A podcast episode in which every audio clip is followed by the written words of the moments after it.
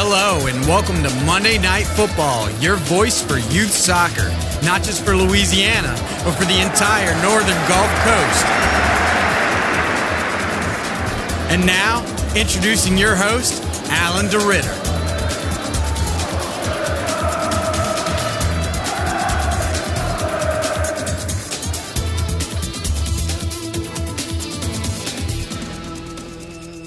Everybody, and welcome to our November 2nd edition of Monday Night Football, your voice for youth soccer.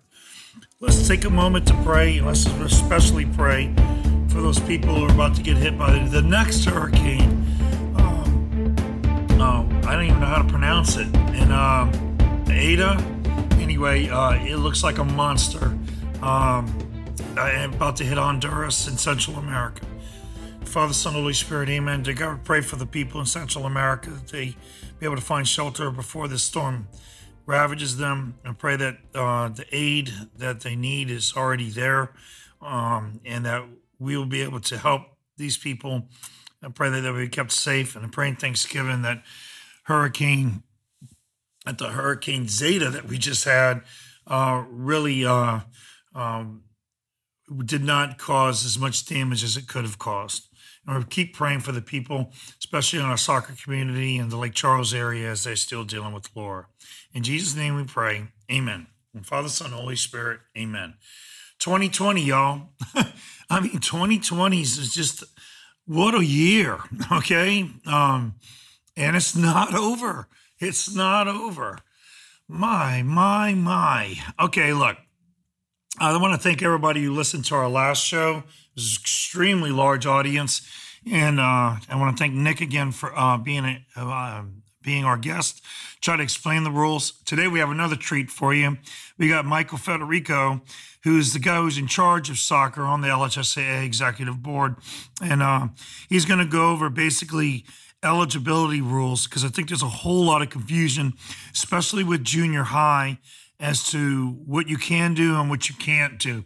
Okay. And, uh, and it's better instead of just hearing it from me, it's better to hear it from the horse's mouth. And I tell you what, there, there's some things I agree with. There's some things I'm really disappointed with. And, uh, uh, and I guess I'll talk about that a little bit later. I want to thank our sponsor right now, though, Club Soccer, who, um, at a drop of a hat, they can get you what you need. Uh, they really do a good job. Um, and uh, and I appreciate their support for our show and for everything they do for soccer. Um, and you can find them anywhere on the internet, but just typing in Club Soccer. And also, uh, they're located right across the street from Lafayette Park, a place that we all know well. So uh, give Club Soccer a chance to earn your business. Uh, you won't regret it. And let them know that you heard I sent you. Okay, we're going to stop in a minute. We're going to talk to Mr. Federico on Monday Night Football, your voice of youth soccer.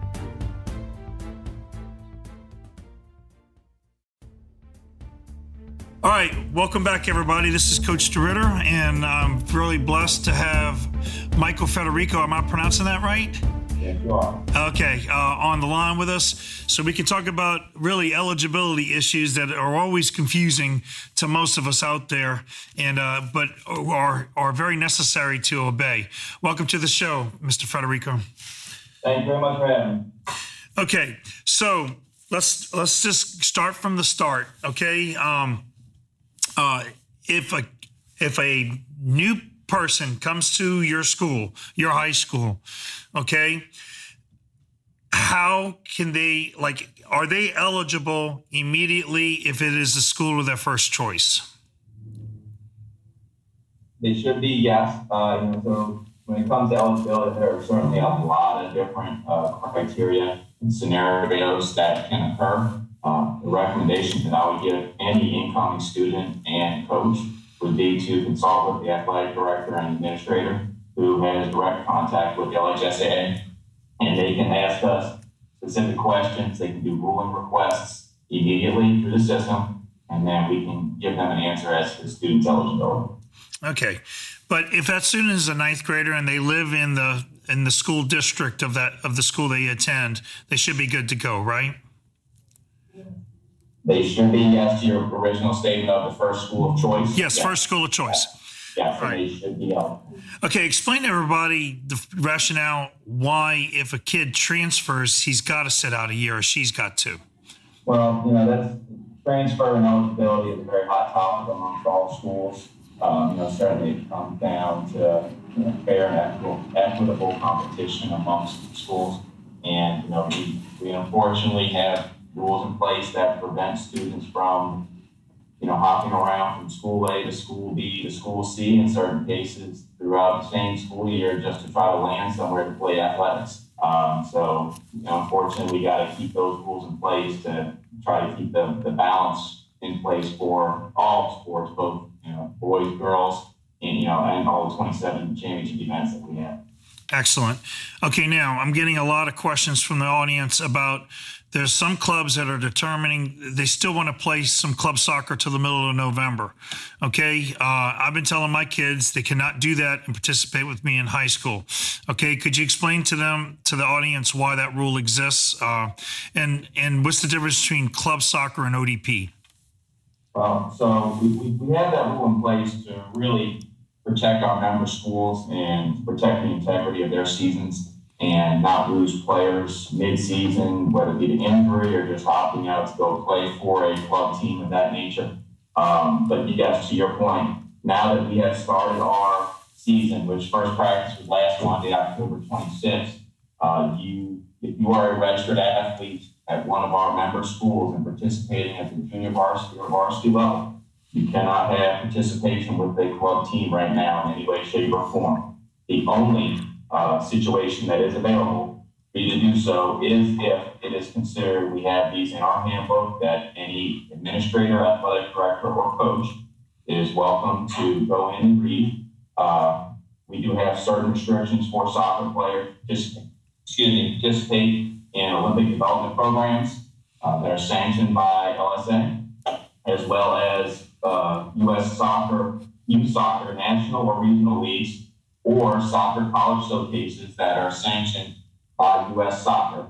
Um, but the key point through all of those is that all those training sessions for those approved events cannot take place on school days. They have to take place on the weekend. Um, but like I said, we use that to kind of protect the integrity of our LHSAA member school seasons uh, while understanding that since we do have winter soccer, you know, which is different than some of the other states around our region, we have these rules in place that allow them to go to these events to train and to also be a part of these college showcase events to be seen by some of our college coaches. And I appreciate that. The cooperation between the soccer coaches and the LHSAA, it's to me, it's, I don't know if any other sport does it better than we do. We've really had a great relationship with y'all, and that's one of the examples, you know. Uh, could you let people know who are going to toy with that rule? What could happen to them? What could be their penalty? Uh, the uh, player can be ruled ineligible for the entire duration. Well, if if they if they decide to let their kid play, there's a lot of club coaches who are listening, and they're going to probably practice their kids on their high school team and still take them to to these events and practice them like double during the week. What happens if they're caught?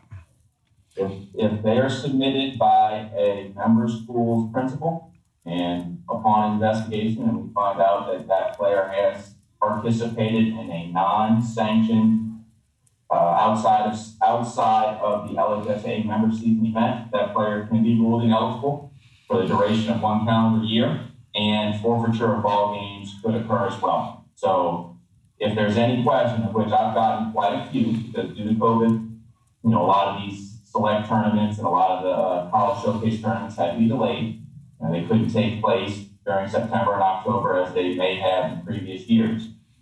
Reach out, ask what is okay, what is not okay, and we'll be more than happy to walk them through that process. The last thing we want is to rule a player ineligible and potentially risk uh, forfeiture of games, things of that nature. Um, but yes, there are some severe penalties in place if that is found to be a true violation. All right, another question now. Uh, there's been a movement afoot to reestablish our junior high league. We used to have a really good one in the 1990s, and junior high ninth grade and anybody younger. And so, because some schools have seventh grade, some schools just have ninth grade, uh, and so to get them all playing together, you know, we actually played for our own Southeast Louisiana Junior High Soccer Cup, uh, uh, which I don't know many of you guys in Baton Rouge if y'all knew that that was going on. It was a lot of fun. We'd have playoffs and uh, uh like a Final Four and all. But anyway, uh, the way the rules state right now, um, it seems to me that if you are a school that has seventh and eighth graders, there's no way you could participate in a league like that with LHSAA schools. Could you explain that? Well, that that's kind of half true, half not. So here's where here's where the LHSAA goes. We have 403 member schools, of which athletes within seventh and eighth grade are eligible to participate at the junior varsity or varsity levels, as long as the principal oversees that student. So by that, I mean it has to be the same principal over the grades 7 through 12 or 8 through 12. If it is a different principal that governs middle school, then those athletes are not able to participate at that junior varsity or varsity level. Okay. And so for the larger schools, it's not an issue. For the very, really small schools, it's not an issue. They're just going to go play eighth grade, you know. Um, but in schools that are in the middle, like like mine, De La Salle, we're kind of like a three A type school. Uh, we don't have enough ninth graders to field a team. We don't have enough eighth graders to field a team. But you combine them, there's a team there. Um, but according to the rules, really, there's no way we can form a team like that because there's nobody legal we can play, right? Because if I play at LHSAA school I'll be playing with non-registered members, and if I go play down, I'm playing, you know, uh, a team that's not registered with LHSAA whatsoever. So, so um, anyhow, in a way, I kind of kind of disappointed about that, but that's just how it's going to have to roll. Right. So what you would be able to do, your seventh and eighth grade squad, you'd be able to go participate against other junior high schools within, within your area or within other junior high member school athletes. Uh, your ninth graders would not be able to play down on an eighth grade squad. They would have to remain against registered LHSAA member schools, um, whether it be a ninth grade team, university team, or a varsity squad. Yeah, and so per other conversation, so if I went to go play a Division One uh, ninth grade team with my ninth and eighth graders, I'd be breaking the rules. That is correct, because technically your eighth graders are under the jurisdiction of a different principal at La Salle. And yes, those students would not be able to participate and be registered in our system. Okay, and in my case, um, I guess so now I'm being selfish here, talking just about De La Salle. I try not to do that on the show, but in my case, we only have one principal, and we're eight through twelve, and uh, but we don't register our eighth graders for for other purposes uh, for eligibility. So um, in this situation, I still cannot play, correct? That is correct. That would be in, and that is the local school or school district's decision if they would like to use eighth, seventh, and eighth graders towards participation. Um, the, the, the piece of that is it also does count towards your enrollment. So that's where including those students can you know, skew your enrollment figures up and maybe pushing them to a different classification. So that is a site level decision made by the administration. Has anybody maybe made a proposal to not have eighth graders, uh, except for the athletes themselves that are playing, uh, count towards against your eligibility? Not to my knowledge. No. Okay. Okay. All right.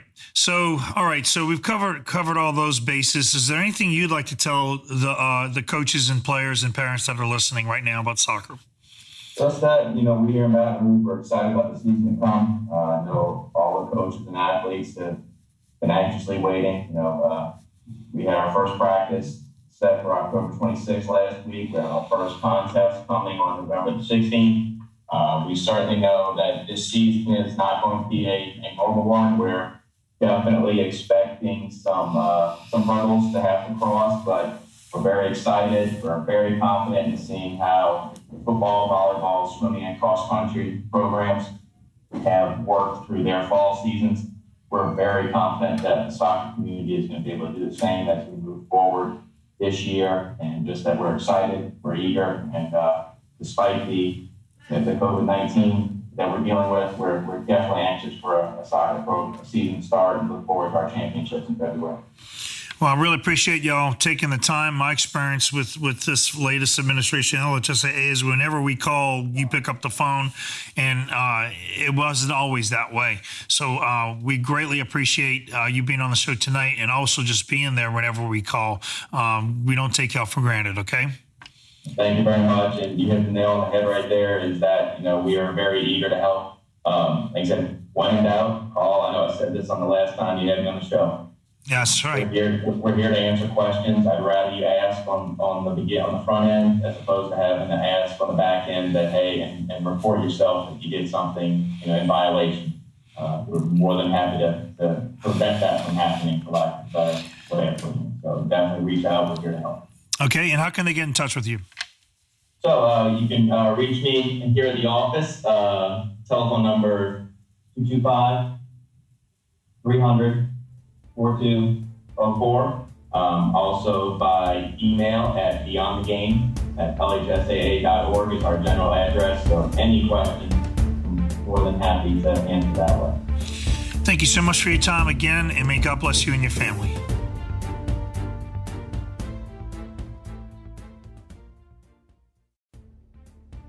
All right, everybody. Here's some of my final thoughts about Mr. Federico. Uh, I already told, said it to him. I like to talk to people in front of them, the same way I would talk about them behind their backs, you know.